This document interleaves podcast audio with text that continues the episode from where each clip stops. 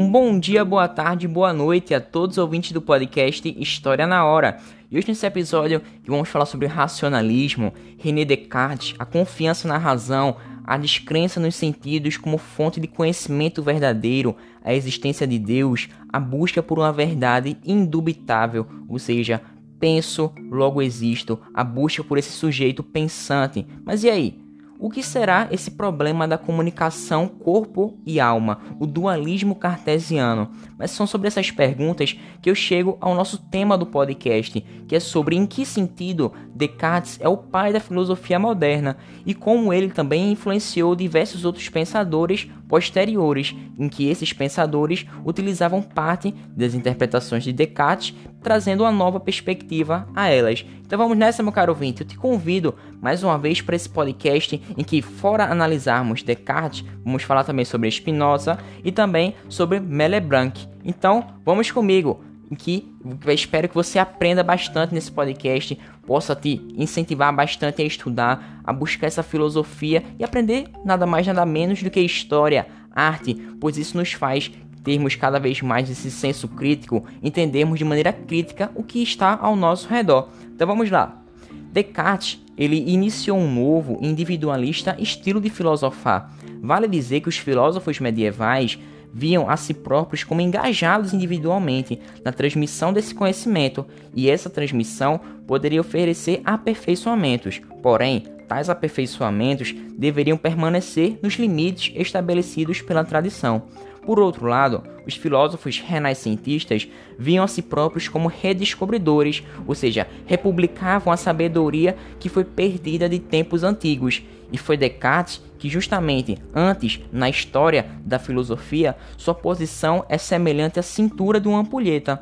Isso nas palavras de Anthony Kenny, de sua obra Uma Nova História da Filosofia Ocidental, O Despertar da Filosofia Moderna, em que ele diz: como a areia na parte superior de tal dispositivo preenche a parte inferior apenas atravessando a estreita passagem entre as duas, assim também as ideias que tiveram sua origem na Idade Média chegaram ao mundo moderno através de um estreito filtro, o gênio compressor de Descartes. Mas e aí, preparado? Vamos nessa, meu caro ouvinte, vamos viajar cada vez mais no tempo, chegando hoje no outro ponto essencial desse pensamento de Descartes, que é justamente o dualismo cartesiano, em que René Descartes reduzia toda a realidade a duas substâncias, ou dois tipos de coisas, que eram chamadas a matéria e o pensamento.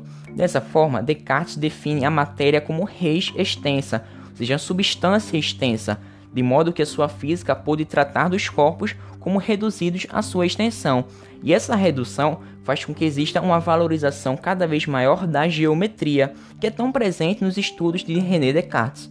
Porém, para Aristóteles, havia uma infinidade de fatores que eram relevantes ao estudar um corpo físico, de modo que a física era muito mais complexa e baseada em diversas outras qualidades. E dessa forma, ao reduzir a existência do mundo físico à extensão dos corpos, Descartes torna cada vez mais possível uma física mais simples que pode ser também matematizada. A outra substância que compõe a realidade é chamada de res cogitans, ou seja, substância pensante, tratando-se da alma, da mente ou do espírito.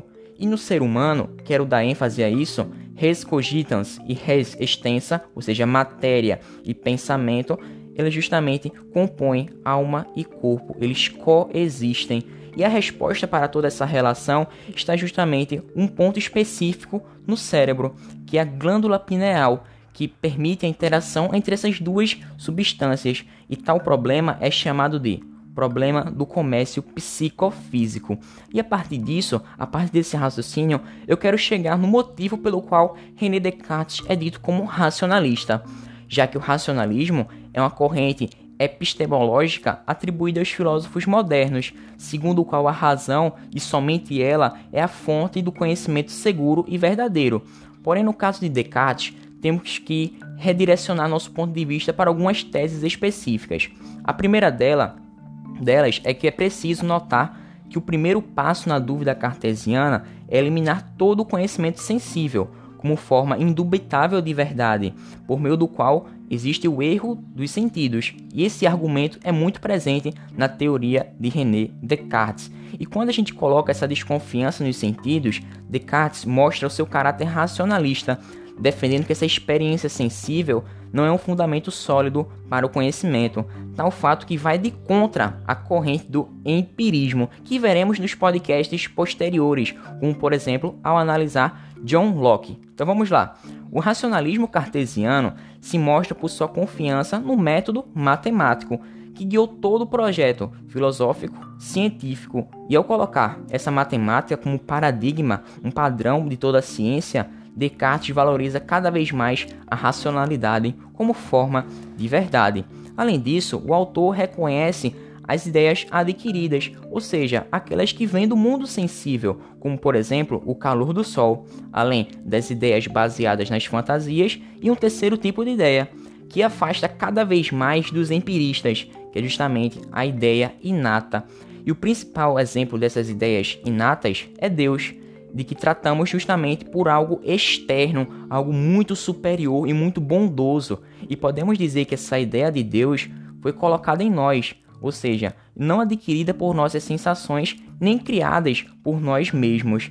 E os empiristas, em termos gerais, negam a existência dessas ideias inatas, defendendo que as ideias que possuímos são adquiridas a partir das sensações do mundo externo ou derivadas delas. Bom, mas e aí? Como outros filósofos interpretaram esses estudos, essas obras de René Descartes?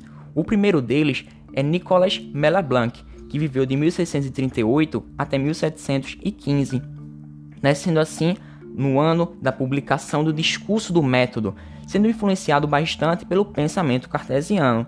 E ele ficou bastante conhecido por suas inovações a respeito da comunicação alma-corpo que foi herdado por Descartes. Porém, para Nicolau, Nicolas Melablanc, se a alma e, a, e o corpo são substâncias distintas, não pode existir nenhuma comunicação entre elas, ou seja, nenhuma não pode afetar a outra. Mas e aí? Chega uma pequena dúvida.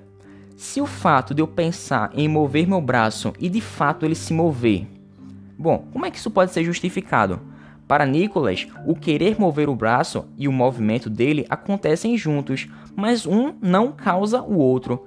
E esse fato de coincidir vontade e movimento é causa por Deus, Deus que está presente aí e até mesmo a influência de um corpo sobre outro, como por exemplo, ao empurrarmos alguma coisa e este objeto pelo qual empurramos se move, não pode ser explicado em termos de causa e efeito, mas sim pela coincidência divina, pela presença de Deus. Ou seja, Deus quis que essas coisas acontecessem, que um movimento seguisse ao outro. Ou seja, tudo é pela presença de Deus. Ou seja, esse mesmo Deus, esse ser superior, é a causa de todas as coisas que aparecem no mundo exterior, como a dor que sinto, por exemplo, ao espetar meu dedo em uma agulha. Por outro lado, temos a ideia de Spinoza, Baruch Spinoza, que viveu de 1632 até 1677, que foi um filósofo holandês nascido em uma família de judeus portugueses que havia imigrado para Amsterdã. E quando estudou latim, teve contato com o pensamento de Descartes e também levou esse racionalismo a um novo patamar. Porém, para obter sua renda, um dinheirinho a mais, ele justamente polia lentes e fabricava óculos e instrumentos ópticos em geral, questionando também o pensamento de Descartes em um de seus pontos centrais, que é justamente esse dualismo, a presença de alma e espírito, a presença de matéria também. E Spinoza defendia a existência de uma única substância, e sua argumentação é baseada na teologia, ou seja, se Deus é infinito, ele não tem limites. E se existe algo que não fosse Deus, esse mesmo algo representaria um limite de Deus. Portanto, tudo é Deus. E ao identificar essa única substância com Deus e com a natureza, é importante notar, vale ressaltar, que esse Deus percebido por ele é extremamente diferente do Deus da tradição judaica cristã. O tanto que essas visões pouco ortodoxas trouxeram a excomungação judaica e a inclusão das obras de Spinoza no Index, ou seja, um grupo de livros que eram proibidos a leitura pela Igreja Católica. Porém, esse monismo de Spinoza, ou seja, a crença em uma substância única em oposição ao dualismo de Descartes, teve diversas consequências interessantes. Dentre elas, podemos perceber no campo da ética, ou seja, se a alma e o corpo são a mesma substância, então, da mesma forma que a matéria está determinada pelas leis da física, os nossos pensamentos também são determinados por uma cadeia de causas e efeitos, da qual não temos consciência. E Spinoza é assim um defensor do determinismo ético, ou seja, alguém para quem o livre-arbítrio é apenas uma ilusão, não se tratando apenas de livrar-se do determinismo, fato que é impossível, mas de compreendê-lo. E Spinoza escreveu a obra Princípios de Filosofia em forma demonstrativa, ou seja, como se fosse um tratado de geometria que parte de definições e axiomas para deduzir os seus teoremas. E podemos perceber que, longe de se tratar apenas de consequências de éticas polêmicas da filosofia de Baruch, já que ele era rodeado por essas polêmicas, por essas dúvidas, principalmente no âmbito religioso, como a gente acabou de perceber, a excomungação dele, a inclusão de suas obras no Index, Spinoza ele constrói um sistema metafísico, teológico, epistemológico e ético, o que fez a ética sua obra-prima. E aí, meu caro ouvinte, gostasse desse podcast que a gente estudou basicamente tudo sobre racionalismo, os principais filósofos, a presença de Descartes e como essa comunicação corpo-alma está presente em outras interpretações também. E aí, nos dias de hoje, como é que essa interpretação para você está? Bom, eu fico por aqui, deixo essas dúvidas na sua cabeça e até uma próxima, em que falaremos sobre o empirismo e qual é a diferença com relação ao racionalismo. E John Locke, como é que ele está presente aí com a sua teoria da tábula rasa? Bom, são sobre essas dúvidas que eu deixo para o próximo podcast. Então eu me despido de você.